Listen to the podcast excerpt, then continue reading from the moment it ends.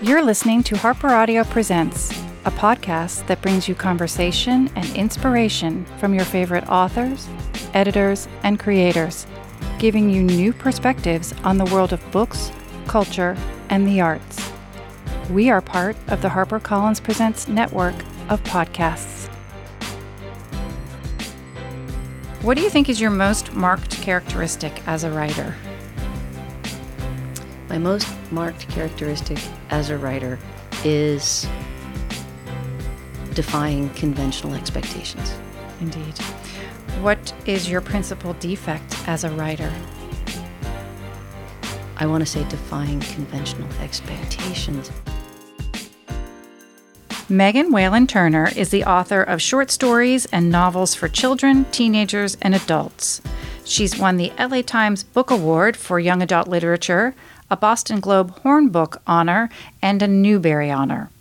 She won the Mythopoeic Award and was shortlisted twice for the Andre Norton Award. Laini Taylor, a New York Times bestselling author, has this to say about her work. The Queen's Thieves books awe and inspire me. They have the feel of a secret, discovered history of real but forgotten lands. The plot crafting is peerless, the revelation stunning, and the characters flawed, cunning, heartbreaking, and exceptional. Megan Whalen Turner's books have a permanent spot on my favorite shelf with space waiting for more books to come. So, um, I, I interview about an author a week. I read and I interview about an author a week. Obviously, I read and then I go online and I look around and I find out interesting things about them. And one of the first things that I saw when I was um, researching you and your life as a writer is that you really don't like to talk about sort of. Um, what has inspired you or what you might have intended when when creating your masterful works? Because you'd really like the reader to to discover this and to interpret it on their own. Is that a fair assessment? Not necessarily okay. a, a, about what you said that I, I don't like to talk about what inspired me and that's not that part okay. is not true. I do actually talk quite a bit about some of the writers and events that okay, have, have inspired my work. Um, what I try not to do is interpret the text. Okay. For my readers, I feel like I had my opportunity to say what I wanted to say within the covers of the book. And if I have anything else to say, I, I should have written it down, and it's too late now. So that's okay, that's good. So that's a very important distinction. So it's not it's not that you don't want to talk about sort of what what the spark was Right. But rather, okay, there was the spark. I can talk about that. But then I acted on that spark. I I laid it all out, and now it's yours. And and I I give it to you to to experience it however you may want. Is that better? Yes. Yeah. Okay. Yeah, I really feel that any Yeah. any book is a is a collaboration between the author and the reader. And so the reader creates the book in his or her head when he or she is reading it. And I want to leave them to create what they choose in their own heads.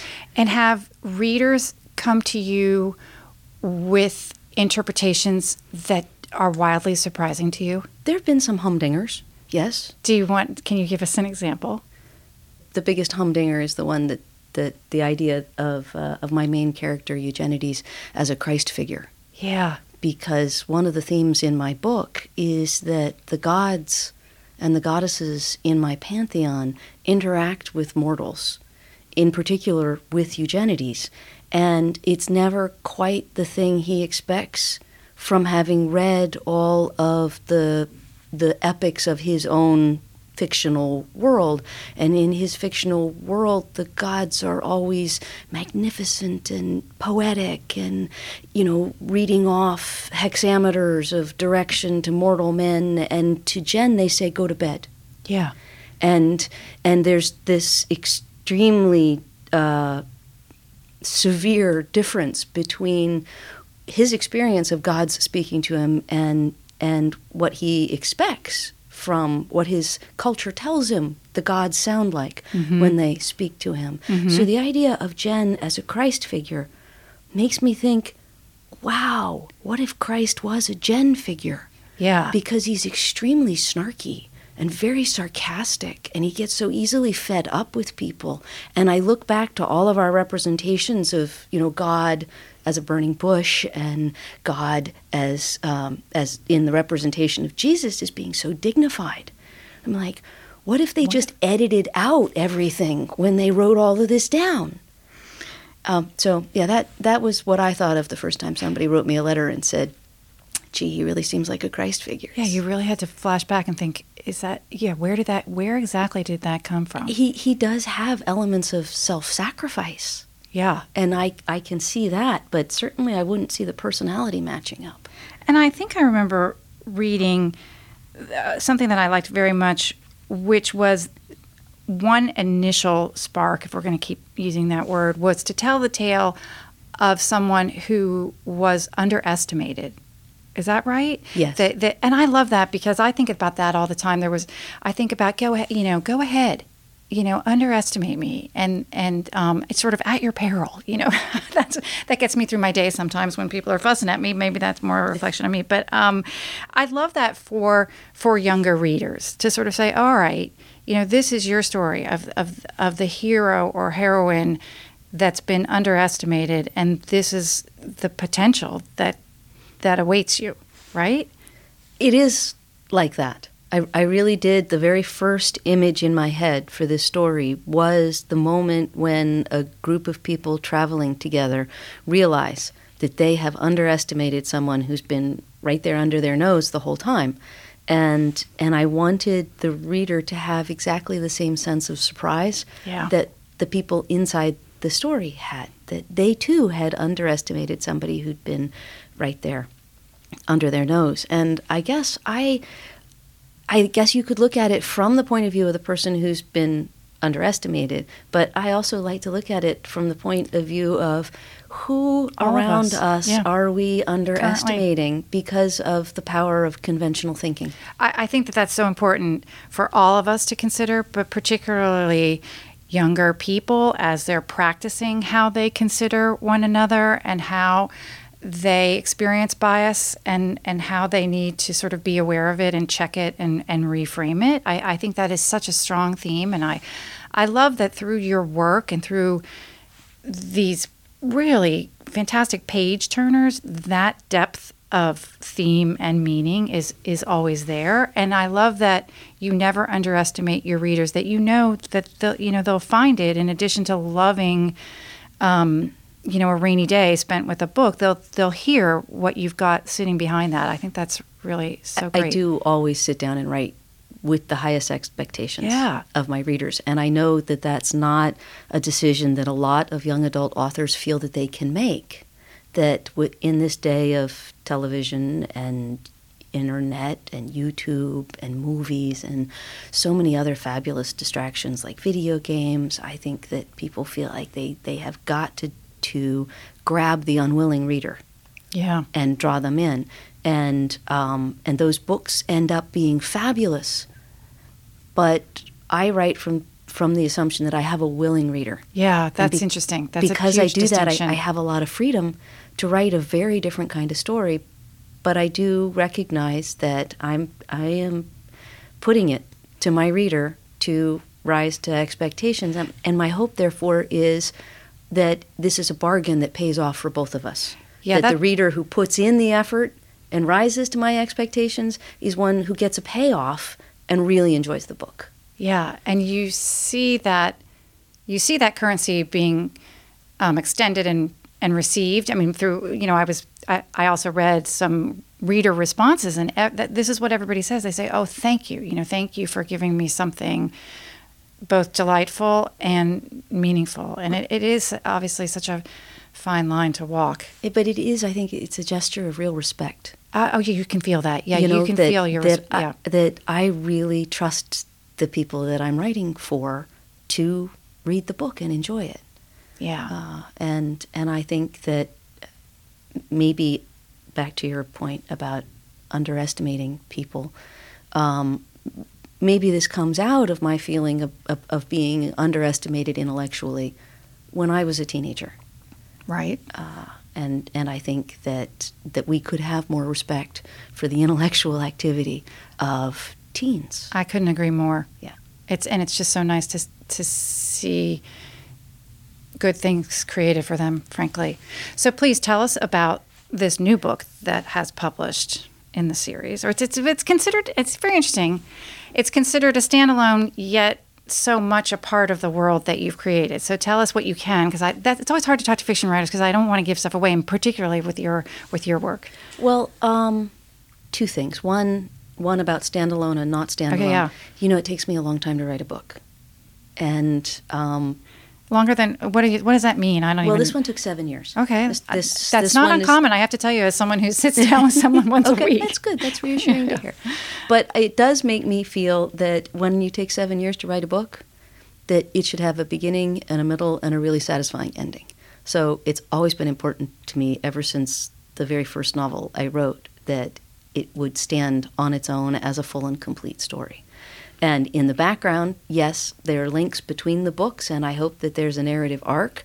But I feel like um, I'm trying to write books that you can use to enter the series at any point. Yeah. Um, and the other thing is that uh, that this new book, This Thick as Thieves, was originally meant to be the second half of an earlier book, The King of Attolia. Yeah. But then The King of Attolia became a whole book all by itself, and I realized that I was either going to write something the size of a cinder block, uh, which I don't like to do. I like to keep my books slimmer, um, or I was going to have to break it into two complete stories, and uh, that in fact it would work very well as two complete stories. So I wrote The King of Attolia. And then instead of writing the second half of that book, I went and I wrote something completely different. Yeah. And how long ago was that? I can't remember. How, when was King of Attolia published? King of Attolia came out in We're looking- 2006. And then A Conspiracy of Kings, I think, came out in 2010, Okay. which was not the second half of The King of Attolia. Yeah, yeah. I, I, I went, I, I suddenly decided that I had left that main character, Sophos, too long alone in the dark, and Mm. I needed to go back and, and bring his story onto the main stage and tell that story before I could move to Thick as Thieves. But that wait actually, I think, turned out to be really good for the story oh, because sure. Yeah. the King of Attolia was told in third person. Mm-hmm. And if I'd gone on to Thick as Thieves at that point, I probably would have told it in third person as well. Uh, in fact, I wrote a whole draft in third person and realized that I had to throw it away and start again. That it was really important that this story be told in the voice of my main character. Mhm. And that main character is Kamet. And he is an extremely high status enslaved secretary to a prince in the Mede Empire. And he has no expectation whatsoever that he will ever be free. But he has every expectation that he's going to be very, very powerful. Mm. He thinks that he is going to be the right hand man of the emperor and essentially run the entire empire. So when an Attolian soldier comes up and says, Kamet, you can run away f- with Yeah. me and become a free man, his answer is, no, no, thank you. Actually, actually, I'm good. Uh, and subsequently, events take all of his life plans and just entirely rip them apart. And he realizes that he needs to get out of Dodge quickly. Mm-hmm. And he takes up the Attolians' offer, and they flee the Mede Empire. I, I talked when I when I go and I talk to people about the books. I talk about the fact that when I first started writing The Thief, I was really looking for a world to set my story in that didn't look like J.R. Tolkien's Middle Earth, Yeah. because I was I was trying to do something different. Right. Of course. And then I sat down and I wrote a quest novel. And it's entirely possible that the fruit did not fall as far from the tree as I thought. Um, and when I when I was writing Thick as Thieves, I know that I was revisiting a story I loved, The Eagle of the Ninth by Rosemary Sutcliff. mm. And in that case, my inspiration and my response to that inspiration was really more deliberate. Um, but it's definitely true, looking back at all of my reading, that quest novels are really important Yeah. uh, in my childhood reading. And in a sense, Thick as Thieves is a quest novel Mhm. because for the Attolian, he's been he's been assigned a task by his king. He's been sent on a quest, and he means to complete it. Mm-hmm. But it's not his story Yeah. it's Kamet's story, Yeah. and it's told in his voice, and he has his own ideas Right. of exactly how this story is going to go. Right. And so that was one of the reasons why it was so important that that yes, it's Yeah. a quest, and no, for some of the other people in this story, it's it's not a quest at all. Right. It asks us to examine bias, even in, if in this case it's sort of bias of expectation. Um, you know what you what you think is about to happen because this is what somebody has told you is going to happen and that should happen and that you need to be responsible to make happen and how it, that's rarely how it ends up happening right I hope I hope that that no things don't come out exactly as the reader expected them Yeah. to. And yet, I hope that by the time they've gotten to the end of the story, they look back and are very satisfied with the ending. mm-hmm. That these people have had both a, a physical journey Mm-hmm. and a psychological Sure. journey, and that they have both both of them have gotten to a point that neither expected to be Yeah. at the beginning of the book. completely unexpected yeah segueing into sort of plotting i've read that you sort of tell the whole story in a rough draft do you do you always put it away for a certain period of time i'd read that once I- I do find that To that let it gestate, It, yeah. needs to, to go into a box to estivate for Yeah. a little while, and then I get it out. And that what that does is it gives me a little more distance, and then I have a better sense of what's actually on the page versus what's in my head. yeah I think it's very easy to to think that the story in your head has been transmitted to the page when it hasn't been. yeah and you need a little space for that Yeah. But I've also read that you're not, your husband is your first reader, but you're not a part of a, a, a formal sort of group, a, No. a writer's group. No, I've I've never really been part of a writers group. I am, uh, I have a group of women who are friends who write, to whom I'm deeply indebted because uh, they come out and keep me company when we have book signings. That that Oh, yeah, tragic really? moment when you're sitting in the bookstore all by yourself, watching the people walk by the, the They're your table, bookstore buffer. Right? like- and and people are not looking at you because they don't want to make eye contact because then they might have to talk to you and it might be embarrassing when they don't buy your book. Um, so so we have a tendency to bolster each other That's at, fantastic. at Your- our signings, Your and that bookstore way beards. Tricia Springstubb can pitch my book, and I can pitch uh, Cinda Williams Chima's book, and and everybody can support everybody else. And if there's nobody there, at least we can talk to each other. That's a, I think that's a pretty brilliant system. Yes, and and it's a it's a professional group in the sense that we do talk a little bit about our writing and about things that we're struggling with, or about you know deadlines that we have to meet, and things like that.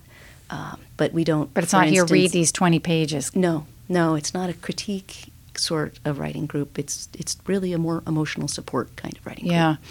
And and tell us a little bit about how you conduct your research in order to create such a rich sense of, of place in your in your work. I'm often asked about research, and um, and you know, I I think it it sounds so organized when the question is put that way. What's your research? Yeah, like okay. like I had a plan. it it would be nice to think that I had a plan, uh, but I'm somebody who thinks that we should continue learning new things for our whole lives.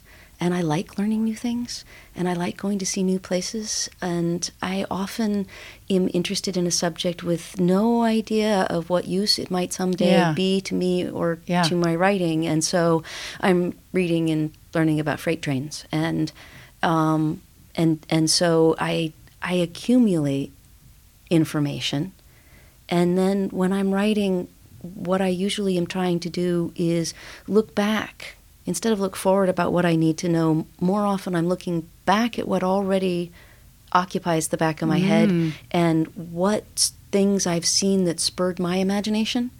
And then I use those things, I hope, to spur the imagination of my readers. So it's it's more like a giant museum. with Yeah. Dust over a lot of. Do you lose your car keys every single day? I do. I do. Because I can't my- imagine that. I mean, I can I can almost see it all stacked up going to the, from your eyes back Right. to your head. And and people are used to talking to me and repeating themselves several times because no, I'm sorry, I was somewhere lost in the back of my head thinking about something. Yeah. All right, so I've started doing this thing, which is the Proust questionnaire, but I do it like the um, the game you play when you get your Chinese fortune cookie. So I ask the question and then I add as a writer at the end of the question. So I'm going to throw a couple of those out to you. What do you think is your most marked characteristic as a writer? My most marked characteristic as a writer is defying conventional expectations. Indeed. What is your principal defect as a writer? I want to say defying conventional expectations, but Oh, I would have to thing. say I would have to say uh, that I write really slowly. Uh, what natural gift would you most like to possess as a writer?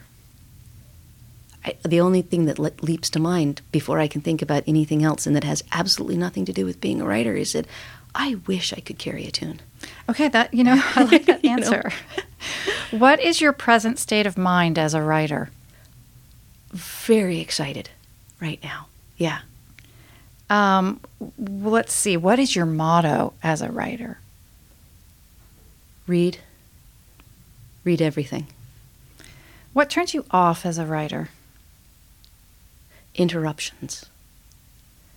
I, I once uh, read an article uh, about a writer, and she said that the most important thing a writer has to know is that she will not be interrupted. And I, until I read that, I hadn't realized how true it is. It's not just whether you're going to be interrupted, but whether you know that you will be either interrupted or not interrupted. So Kristin Cashore also said at one point that just waiting for a plumber destroys an entire day of work.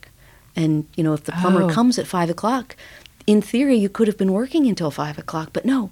Just knowing that at some point during the day the plumber is going to show up means you don't get any work done. And so, yeah, the the biggest thing I I found that I need to write is not just uninterrupted time, but to know that my time will be uninterrupted, so I can work. Interesting. Um, what other profession than your own would you like to attempt? Or let's not even attempt. Let's say guaranteed success. Mathematician, And why is that? because I think that what they do is secretly beautiful, but but I don't even know enough to be able to see how beautiful it is. So I think that it would be really, really fabulous to be able to see the beauty in the proofs that a mathematician produces. That's cool. All right, so segueing one more time to less about writing and more about publishing. Okay. All right, so someone who's who's been in publishing for over 10 years, what is it that most delights you and then what is it that most frustrates you? And just try to ignore that your editor's literally sitting over your shoulder as you answer this As question. I answer this question, well, I can say that that uh, one of the things that delights me about publishing, about about my particular field, is that I can write something and give it away, or sell it, and still have it. Oh, You know, I think about people who produce, you know, beautiful ceramics or people who, who paint paintings, and either they're going to be buried by their own artwork or they're going to have to divi- divest themselves of, Yeah. of what they've created. And I don't have to do that. I can keep everything I've ever made right there on a shelf in my living room. All right. So I want to thank you so very much for the time and, and for, for all of your work. Thank you very much. Oh, thank you. Thank you all so much for all of your work that makes mine possible. Thanks for listening. All of Megan Whalen Turner's print books, ebooks, and audiobooks are available wherever books are sold. We hope you like what you heard and that you'll leave us a comment, a question, a request, and we hope that you'll tune in next week for another one of your favorite authors when we give you author plus publisher plus microphone.